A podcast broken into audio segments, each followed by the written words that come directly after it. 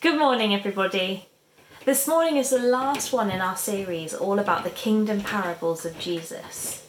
These are the parables through the Gospels where Jesus is teaching and chatting with people, and then he says something along the lines of, The kingdom of God is like, and then he describes it. He tells a story or gives an example to help people understand something of who God is and what living with the Holy Spirit at work in your life looks like, feels like, and what that existence can be.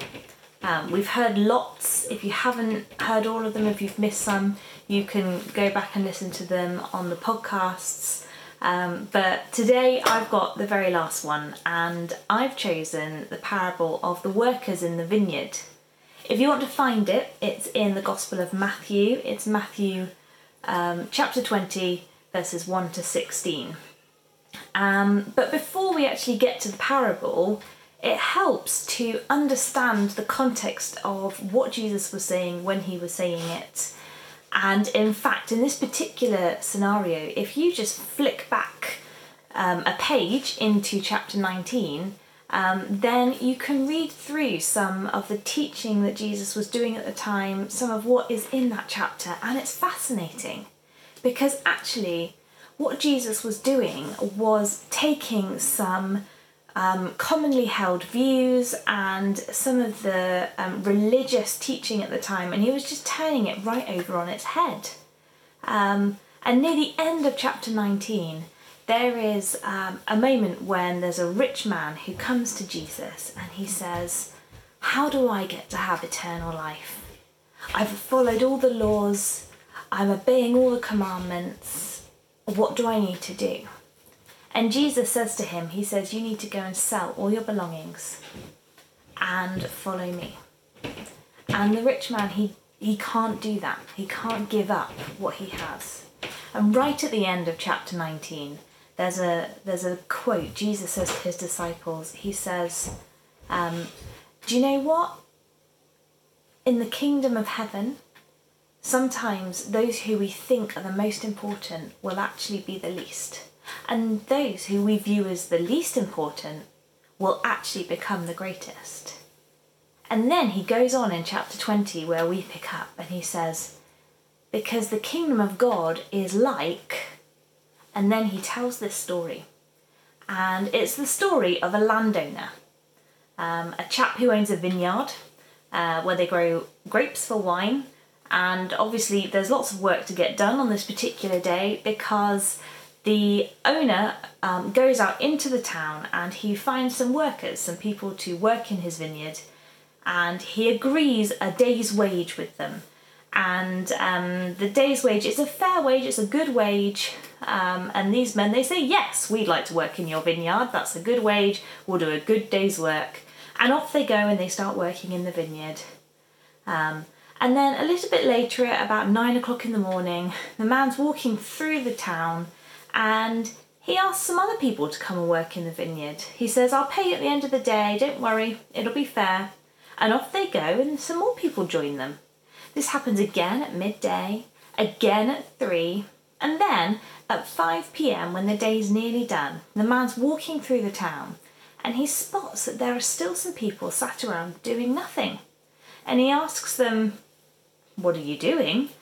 And they say, Well, nobody's given us any work today. So he says, Well, come and work in my vineyard. So these people also off they go, then they join the workers in the vineyard and they do a they do a good job. And at the end of the day, he calls, the landowner calls all of the workers together and he says, I'm going to pay you and I'm going to pay those of you who started last. And so he pays those who, are, who started at five o'clock and he pays them a full day's wage. Then those at three o'clock, those at midday, and everybody gets paid the same. They all get paid a full day's wage. Now you can imagine that the guys who started first thing in the morning, at this point, they're watching these other people getting a nice day's wage and they're, they're there rubbing their hands thinking, fantastic, we've been working our socks off all day long. We're going to get a bit more. Of course we are. Those guys are only did an hour, they got a full day's wage. So they're sat there rubbing their hands, and when it comes their turn to be paid, they are paid the same as all the others. And they're a bit upset, they're a bit confused. They think they deserved more. But the landowner says to them, he says, We agreed a wage, and this is your wage. This is what you agreed to. He, and I'm paraphrasing here, he basically says, It's my money, and I choose whether I'll be generous with it or not.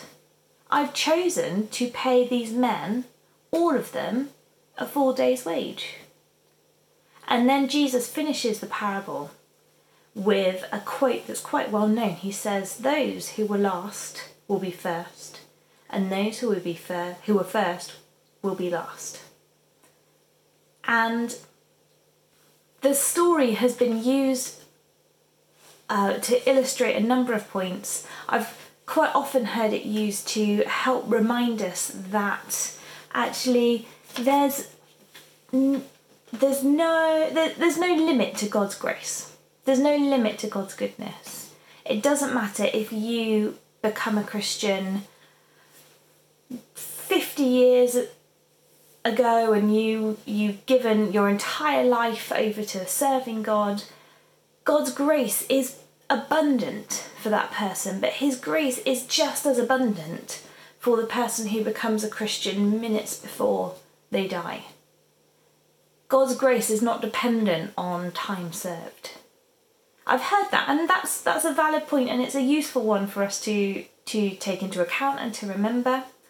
But I think it actually this parable speaks of a bigger principle than just than just that.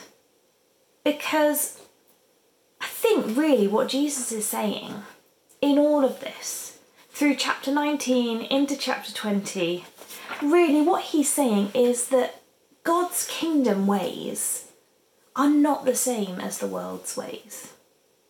That's really what he's saying. We might look at this story and think, well, it's not fair. The men who worked longer didn't get as much money. Um, what's actually interesting to remember, and maybe isn't obvious in our context today, um, for these casual labourers, for those men sat around at 5 pm, no wages meant no food. It possibly meant that they weren't able to feed their family that night. And so getting work at 5 pm was like a, a bright light of hope in a day that would have felt hopeless. And I think that there is something about the goodness of God that we can discover, that we can experience, that we can understand in a new way as we read this parable, as we reflect on it. And um, I would uh, I would encourage you to read this parable again. Read the whole chapter. Read the chapter before it, and just ask God what He's really showing about His goodness. We in the modern world, we like to think about what's fair, what's equal, what's equitable. But God goes so far above and beyond fair. Fair is such a small way of looking at the world. God, in His goodness and His generosity, is continually looking to give over and above. His goodness is there for everybody regardless of their works, regardless of what they are doing. His goodness is there to anybody willing to give themselves fully to Him. That's the message he had for that rich man back in chapter 19. And it is the same message in this story. God's goodness is there for all of us. That's what the kingdom of God is like. So, this week, as you reflect back on this parable, Let's thank God for His goodness in our lives. Thank you, everybody. See you soon.